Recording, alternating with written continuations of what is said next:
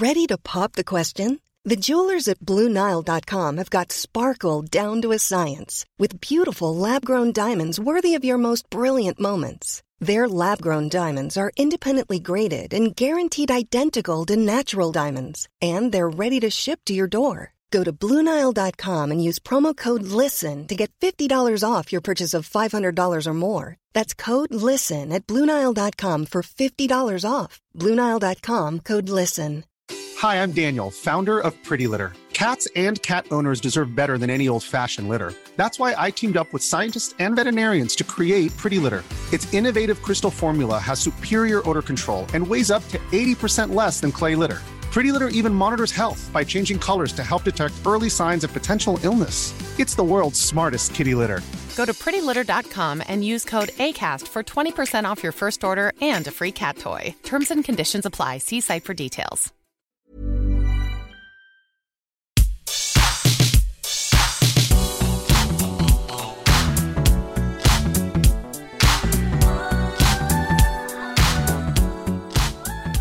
Everybody. Welcome to the What Culture Gaming Podcast. I'm your host, Scott Tailford, joined by Rich Hudson. Hello.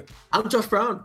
Hi. Now, we finally got synced up on this weird online platform that is the internet, but we can finally talk about all sorts of things uh, next generation console relating. I kind of want to just dive into your immediate thoughts following the Xbox uh, showcase because you guys weren't on the live thing that me and Kirsten did.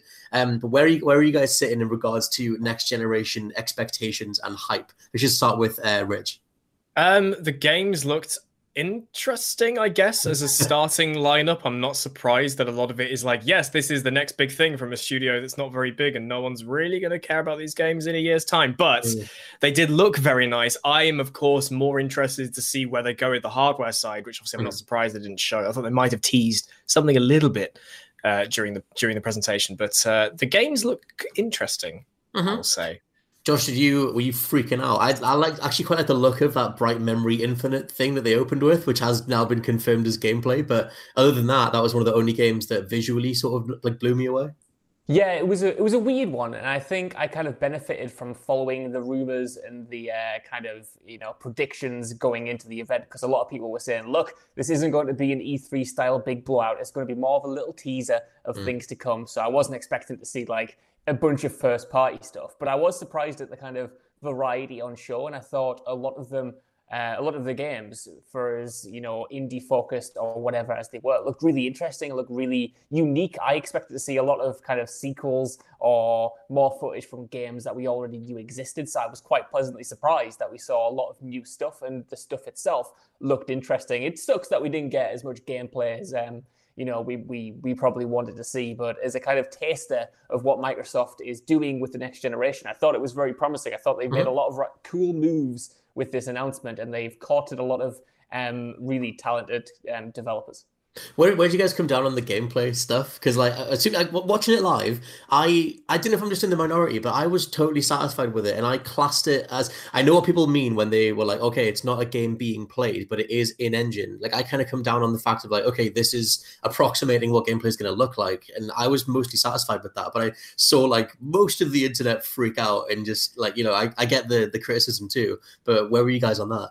I think the fact that they were they very much openly said we've we've heard the internet before that we're going to do outright gameplay today, and then a couple of the games, especially the big one at the end, oh, Assassin's uh, Creed was nothing, yeah. wasn't gameplay. I mean, yeah, the, the getting the in-engine stuff, in-engine stuff is is fine, hmm. um, but people want to. It's not so much that people want to see how it looks within the game as much as that was kind of what was um, implied with the whole Series X thing because it's the next step in, in graphics.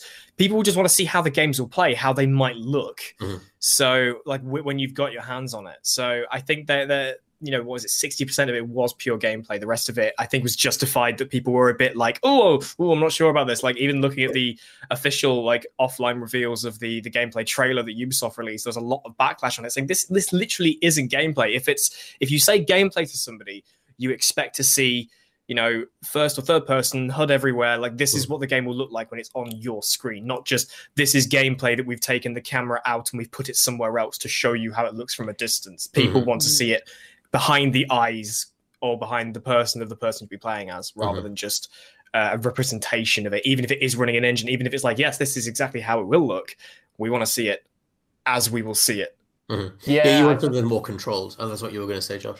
Yeah, I fully agree with you too. I feel like, especially after years and years and generations and generations of not, of kind of being fooled by vertical mm. slices. You know, we're always promised the world when it comes to the next gen stuff, and then we realize that it was probably never feasible. Obviously, you know, big hitters like Watch Dogs kind of proved that we should never fully trust gameplay that we see. So I think uh, it's kind of justified that people are a bit annoyed that we didn't see, you know, what the game will actually play as. Like like Rich said there, we saw an approximation of it, or we saw in-engine stuff that's still being manipulated. That's cool. That's cool for building hype, but I don't know. It's one of. I think it's just compounded by the fact that we've seen so little from these machines so far, and so little from the games in general, that mm. you hmm. did want something a little bit more, especially with Assassin's Creed, because we just got the big CG trailer last week. You'd expect, at least I expected, an actual, you know, slice of gameplay as it's going to be when you finally get it in your hands. But what mm. we hmm. got was, you know, still something kind of different. It'll look cool, but it's all all down to kind of you know tempering expectations and kind of living up to what you've what you've said and what you've communicated and stuff like that Mm-hmm. In regards to like yeah, like the look of stuff as well. Do you think that because basically there's a piece doing the rounds at the minute about how like diminishing returns and centering on the idea of like how much better can graphics get and things like that, and the idea that you know we're never going to be blown away the same way that we were when we first saw like the PS2's graphics or even the PS3 to some degree. Um, where do you guys come down on that? That like with each new hardware cycle going forward, there's it's it's going to be increasingly diminishing returns. Do you think that is the case, or like or they still have other things to show off?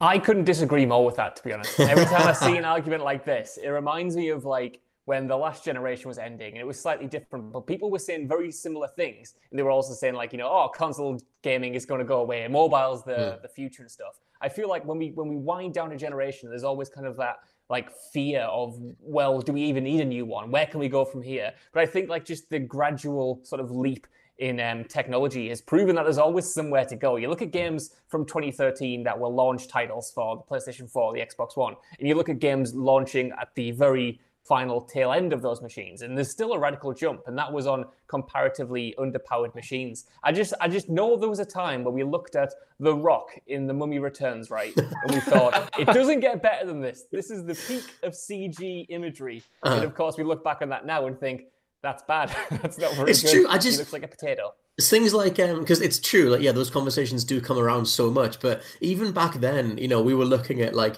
you know like one voxel with a whole face like plastered on the front on a PS One. Oh my god, it's it's 3D for the first time, and there was clearly like some ways to go before you got photoreal. Um, and obviously, Last of Us 2, Red Dead Redemption 2, like whatever, those games are absolutely gorgeous. They're not photoreal yet. So maybe that's as far as we can go. But um, Rich, what do you think? Well, that's the thing. Uh, I agree with what Josh was saying about, you know, the, the wind down of the generation. It's like, do we need this anymore? Like when they were saying, when they finally revealed the Series X and they revealed the PS5 and they were like, look, here they are. And people went, well, we don't, we don't want them. Everything's fine. um, when you look at the generational jumps between we'll go we'll start the PS1 with 3D stuff all the way through to now. Every time the uh, the generations ticked over, the main thing they show off is like, look at how many polygons we can have on screen. Look at when they when they revealed the GameCube, they did the demo with like a hundred Mario's stood on top of the GameCube, and you can manipulate them and mess around with them as much as you like.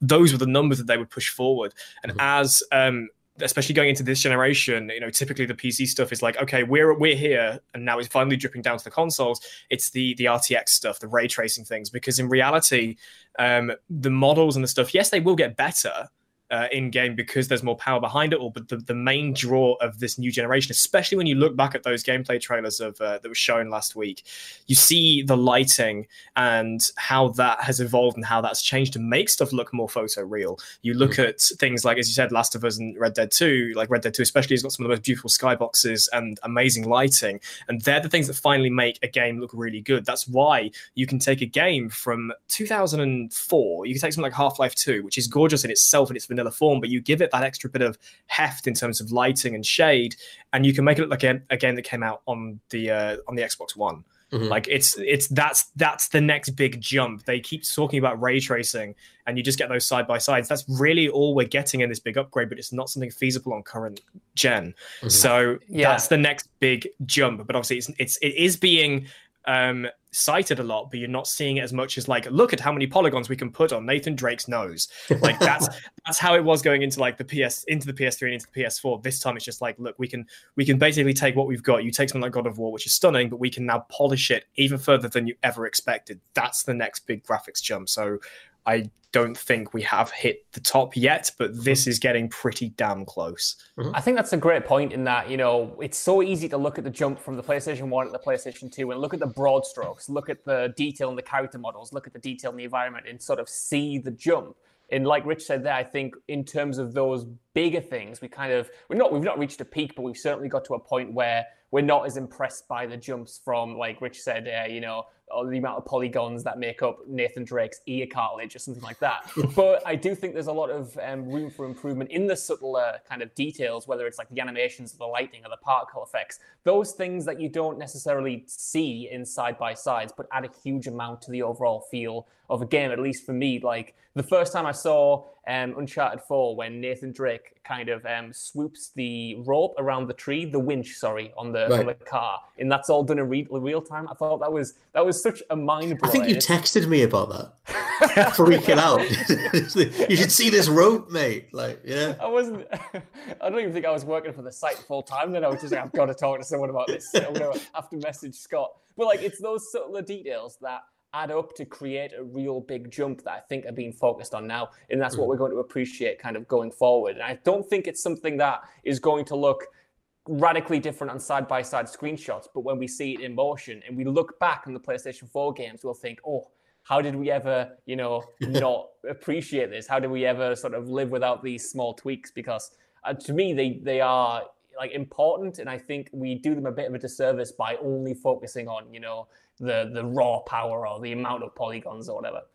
I was going to say as well, like the something that I think kind of comes up like a lot is is crunch and the idea that you know the, these massive games that are just absolutely dripping in uh, detail and opulence and quality and you know like something like a Rockstar or Naughty Dog's games they tend they so far have been singled out in terms of I mean Activision are, are like Kotaku report in waiting, um, but it feels like you know like to get something that as hyper detailed as The Last of Us Two or Red Dead Two takes this insane human cost like over the course of multiple years and massive like fourteen hour days and things like that.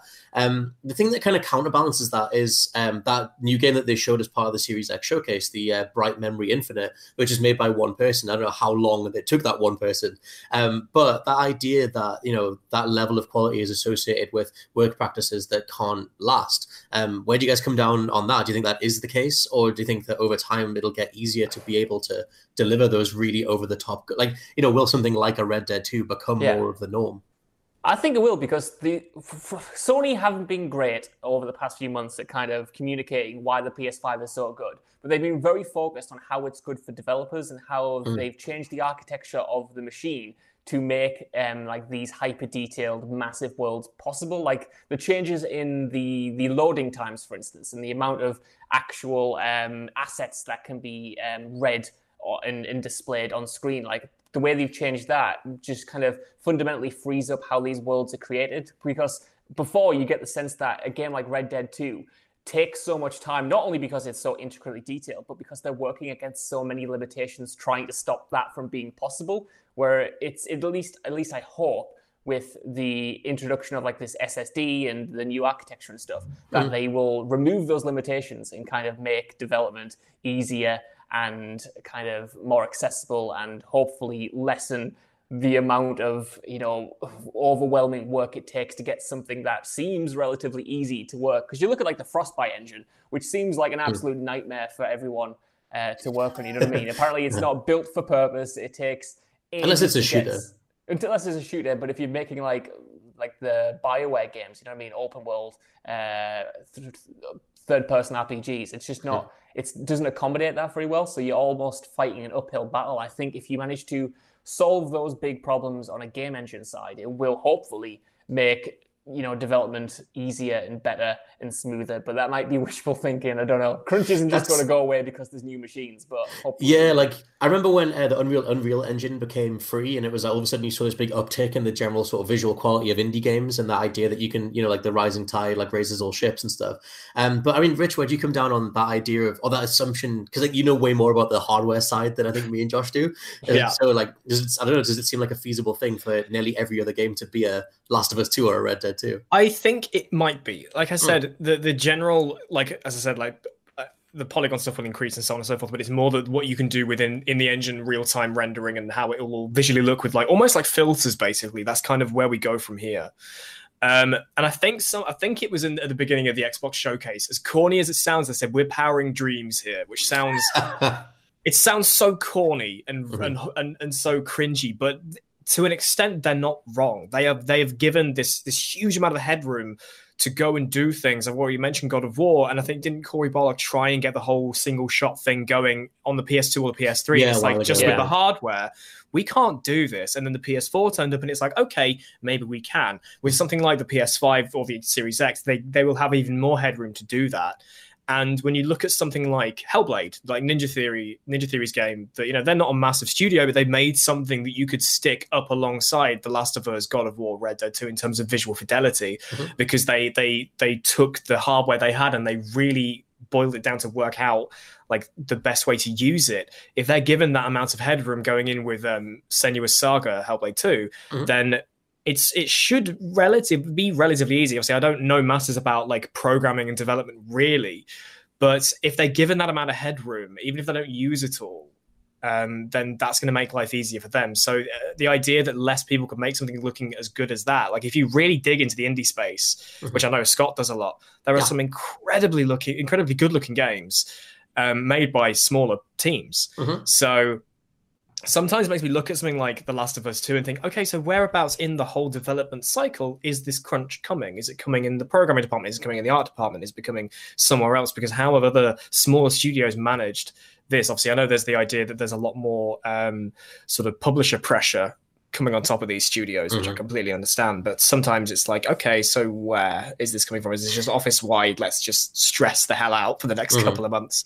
But I think it's definitely feasible for for smaller developers to make some really good looking games. As I said, stuff like Hellblade is is a testament to we can make something AAA that we're basically not a AAA studio. Mm-hmm. Yeah, that's a that's a like really good example. Um, yeah, I mean, that whole thing with Ninja Theory saying that they were setting out to make a AAA looking game on a on a on a double A budget or whatever it was, like a, on an mm. indie budget, and that it is more a case of maybe just better planning from the studios. Obviously, there's going to be hiccups and roadblocks and uh, humps or whatever they're going to get in the way. But um, Joshua, were you were going to dive in and say something there? Life is full of awesome what ifs, and some not so much, like unexpected medical costs. That's why United Healthcare provides Health Protector Guard fixed indemnity insurance plans to supplement your primary plan and help manage out of pocket costs. Learn more at uh1.com. There's never been a faster or easier way to start your weight loss journey than with PlushCare PlushCare accepts most insurance plans and gives you online access to board-certified physicians who can prescribe FDA-approved weight loss medications like Wegovy and Zepbound for those who qualify. Take charge of your health and speak with a board-certified physician about a weight loss plan that's right for you. Get started today at plushcare.com slash weight loss. That's plushcare.com slash weight loss. plushcare.com slash weight loss.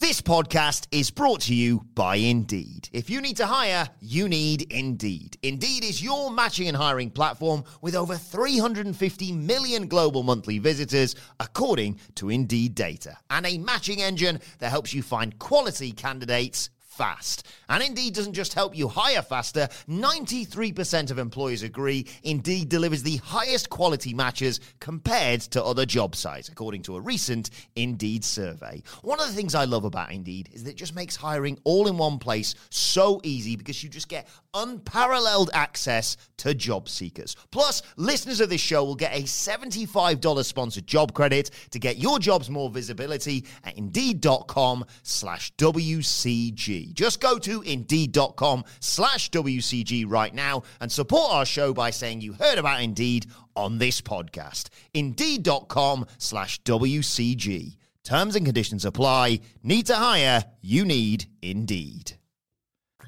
I was going to say, you know, like I, I fully agree with uh, what you guys are saying, and I think it's just that a lot of the the difficulties when it comes to getting games to work and game development are sort of things that we don't even notice or we just take for granted or we assume are easy. Like I was doing a doing a list on Red Dead Redemption, the original, um, a few months ago about uh, things that you didn't know about the game. And there is this uh, great quote from the actors who, who worked on the original title saying that when they recorded scenes in mocap, in 2010 they didn't have the ability to make cuts in the while they were shooting so if they messed up a scene they had to go back and do it all again they could literally only do it in one take and then you had to cut from inside the game so if that's like as early as 2010 if you couldn't even have multiple different angles and multiple different cuts. It's it's amazing how these games are stitched together that you don't notice these limitations. So hopefully going forward, you might not notice those we might not even notice those limitations have been lifted, but the fact mm-hmm. that they have will hopefully make, you know, the idea of making these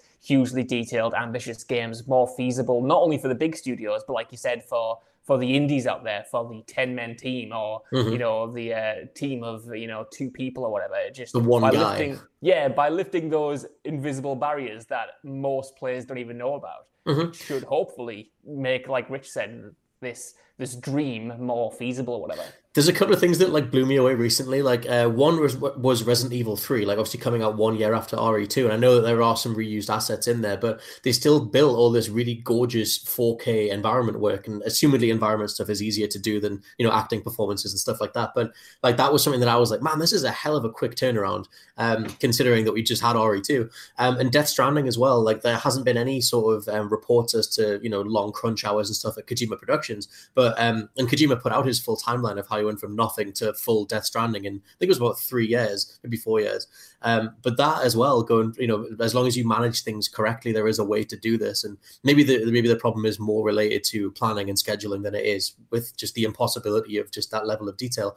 And um, we should talk about the SSD um, because the PS5, the solid state drive. Um, I don't know what the Xbox uh, Series X's hard drive or solid state drive thing is, but Sony are championing an SSD. Um, and the, the the conversations that come alongside that are that they'll change the way games are even made. That the idea of loading times will just go away, um, and you'll get you'll get to say goodbye to the thing that I hate, which is character turns to the side and like awkwardly goes through a crevice because um, the game's loading the next thing. Um, where do you guys come down on on that stuff? Is it like something that on a pure hardware side you're looking forward to like seeing? Because I think that would be something that would blow me away in terms of you know this is the next generation of gaming this is a fundamental change like do you are you yearning for stuff like that to come along well, as the uh, as the PC community was saying when after Mark Cerny did his lovely long speech, welcome to 2010, guys. uh, hey, we've been waiting. But, we've been but, waiting. But seriously, SSDs make such a difference. Back when mm. I was mm-hmm. playing PUBG, that game was so badly optimized for hard drives, it would barely ever load. I don't know whether when you guys are playing PUBG on your Xboxes and your PlayStations, whether you had the uh, the old um, low poly buildings when you were landing and there were still oh, things loading. That was basically how bad it was on a, on a hard drive. You stuck it on an SSD, no problem. Mm-hmm. Uh, in fact, that was the reason why I got a storage SSD for my PC. Uh, was to play PUBG without it being rubbish. So there is a definite uh, upgrade to it. I think there's a, there's a lot of um, sort of technical mumbo jumbo and a lot of bloating in the whole grand scheme of this is how much of a difference it'll make. The fact that Mark Cerny could sit and talk for like 40 minutes about one SSD, about loads of random crap that no one really cared about. It's like, yes, it's an SSD. Welcome to 2010 again. Mm-hmm. Um, but in the grand scheme of things, yeah, it's going to be such a great uh, push forward to uh, for, for for for console gamers. Not like it's impossible now. I have I think I said this on a, a, news I think we did a while ago that it is possible to put an SSD in a, in a PC, a PS4 and Xbox One now. It's not that hard. Right, right. Obviously, you won't. They're not going to be built from the ground up with SSDs in mind. I think that's more what they're referring to when they're talking about how good it's going to be. Mm-hmm. Um, but it will improve load times generally uh, on, a, thing, on a current console the thing that I'm curious about is like, yeah, it completely eliminates or improves uh, loading times, but like in the same way, I guess because consoles have finally caught up with PCs and SSDs, does that change the general design philosophies that go into the majority of video games? Because the vast majority are still made for consoles or with a console mindset uh, you know, when it comes to marketability and, and all the uh, game mechanics and things like that. Like, um, I don't know if that's just something that, like, to me, that idea is is awesome. Like, that's something I'm really, actually like looking forward to. Um, but like, yeah, Josh, what do you think of the general split between or bringing in SSDs and how that might change things? I'm a big fan. I remember the um, PlayStation 4 announcing it was going to have that suspend feature and thinking, ah, it's not that big of a deal. But now going back to like the Xbox 360, I couldn't imagine living out living without being able to boot up a game and just getting back to where I finished off the night before. But I do think what you mentioned there is kind of the biggest thing I'm looking forward to the fact that, you know, now this SSD or whatever is going to be kind of standardized and then the kind of like lowest rung machines will be able to benefit from them. That should free up how developers actually approach the games. Because, like mm. Rich said, you know, like this this technology isn't isn't anything new, but the fact that it's going to be standardized across the board now means that you know developers don't have to accommodate for the weakest hardware that don't have it. You know what I mean? Because it should open the playing field. And I think it was in that Mark Cerny talk, the last big boring one that he did, where he mentioned. Um, there's just the fact that it'll change how developers approach level design. He was talking Mhm. about how now they're they're built from like corridors and stuff and things that hide the load times, like you said. Sometimes it's so egregious where you have to literally shimmy through a wall Tomb Raider All style time. while the level loads in the background. But it's it's happening on a much subtler level as well in the way that they're actually designed. So you're you're moving through corridors. We talk a lot about kind of corridor shooters and stuff. And while Mm. that is you know, kind of a staple of design. It's also there out of necessity as well because you simply can't render that many, you know, things within view or whatever uh, while keeping the detail up. But if that, if if what you're saying kind of like comes true and the developers really can harness that power and fundamentally change the way that you navigate environments or the way that environments are displayed or the way that things are rendered like around you. That is so so exciting and something you again you can't just kind of show off with a gameplay trailer or something. It's something that you'll only notice when you're actually playing the games. Mhm. and you might you get the feeling that you know when this becomes normalized you'll go back to a game even a game as good as you know like horizon or whatever and realize the, the things that were holding it back, the limitations in the level design, the limitations in the quest design and stuff that had to accommodate for this very specific style of um, rendering environments and stuff. So that's that's the thing that I'm hope hoping because I'm not Mhm. entirely sold on it yet. But if they if they can fulfill that potential, that's what I'm hoping will be a real game changer.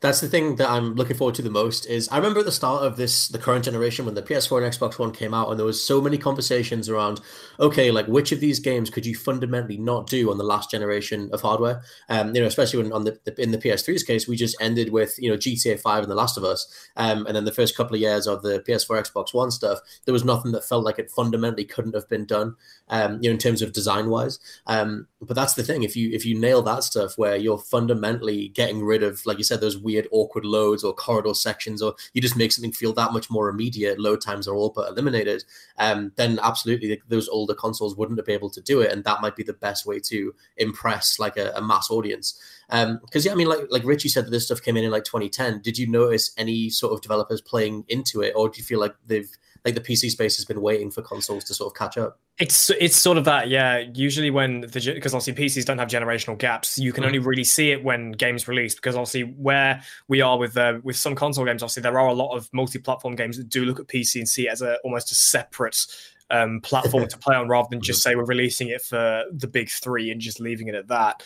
Um, it's yeah we're sort of waiting on everyone else to sort of catch up but kind of what i what i meant before about the the sort of the ceiling being raised i think that's the same thing with the ssd because obviously there are games in the past i have to keep citing god of war but again you can like almost walk through the entirety of that game without hitting a loading screen Mhm. uh, and the same with open world games. It's just sort of not everyone has worked out the best way to work the work their way around that hence why you've got things like tomb raider doing the old narrow shimmy and stuff like that. But if you put the ssd in there and it opens the floor. It's like okay now more people can do it. So it is true to say that more developers can um, seize that technology seize that power and use it to their own advantage. Mhm. um, but yeah it, you don't see it as much with pc games unless it is like a an outright pc game and saying look this is how we're going to use the hardware but there's not obviously with, with pcs being completely um, free form as to how you want to build it not everyone will have an ssd it's it's kind of a standard now Mhm. but you don't have to there's nothing in in the, process of building a pc where you need an ssd so there's not Mhm. many games that will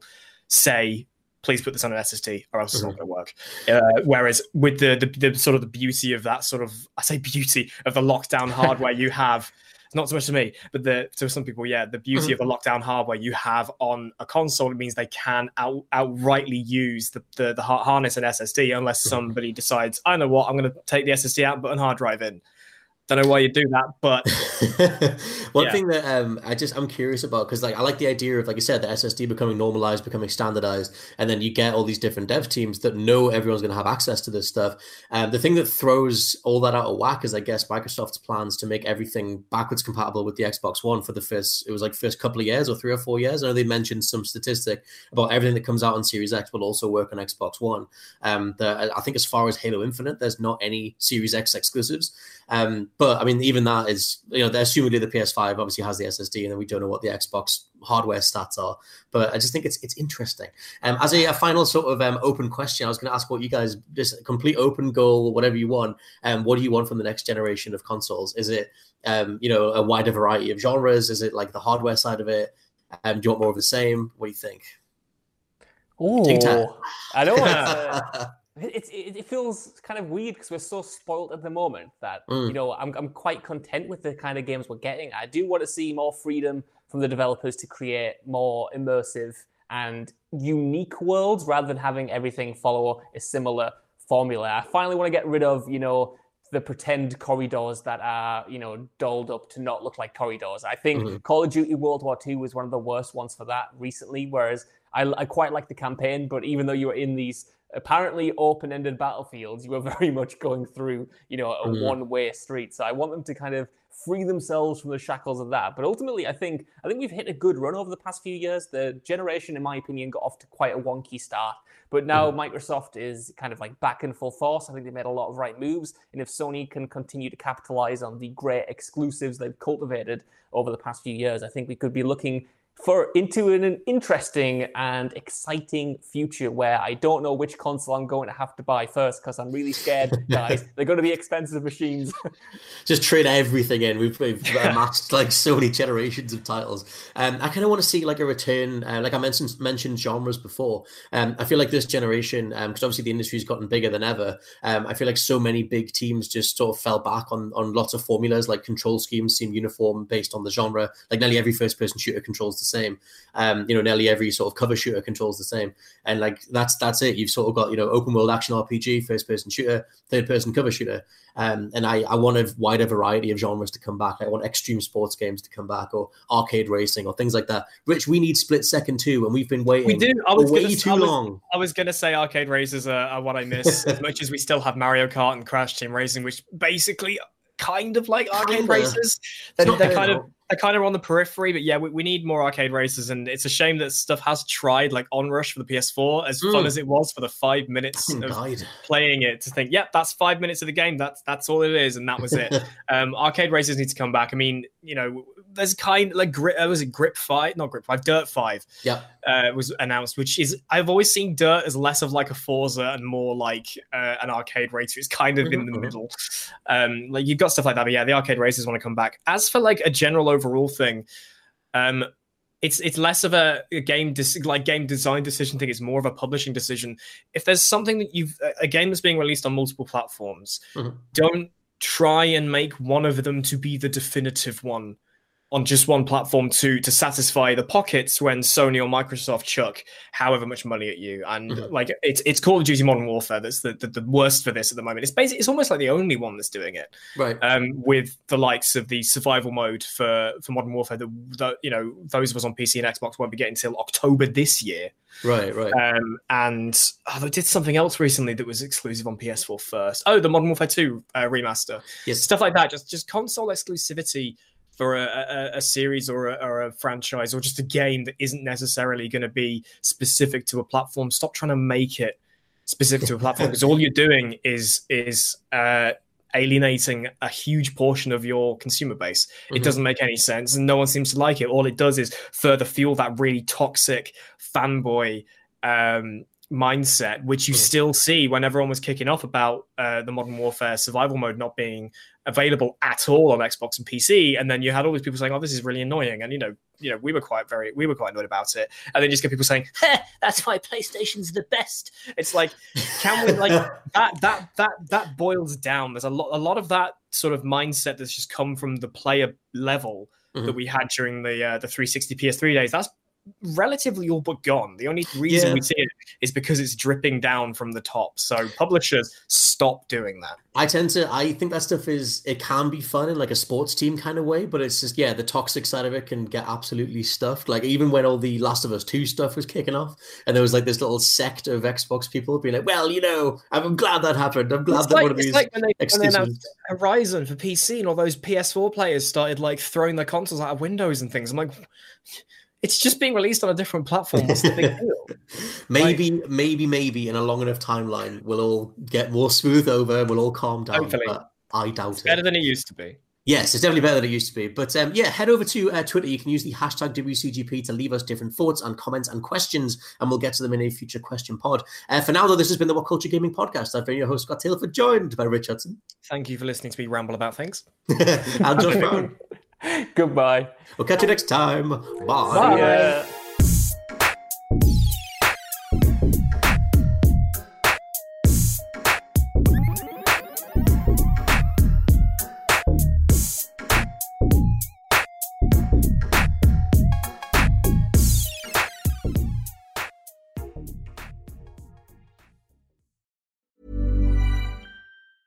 Even when we're on a budget, we still deserve nice things. Quince is a place to scoop up stunning high-end goods for 50 to 80% less than similar brands. They have buttery soft cashmere sweaters starting at $50, luxurious Italian leather bags, and so much more. Plus, Quince only works with factories that use safe, ethical, and responsible manufacturing. Get the high-end goods you'll love without the high price tag with Quince. Go to quince.com/style for free shipping and 365-day returns. Hi, I'm Daniel, founder of PrettyLitter. Cats and cat owners deserve better than any old-fashioned litter. That's why I teamed up with scientists and veterinarians to create PrettyLitter. Its innovative crystal formula has superior odor control and weighs up to 80% less than clay litter. PrettyLitter even monitors health by changing colors to help detect early signs of potential illness. It's the world's smartest kitty litter. Go to prettylitter.com and use code ACAST for 20% off your first order and a free cat toy. Terms and conditions apply. See site for details.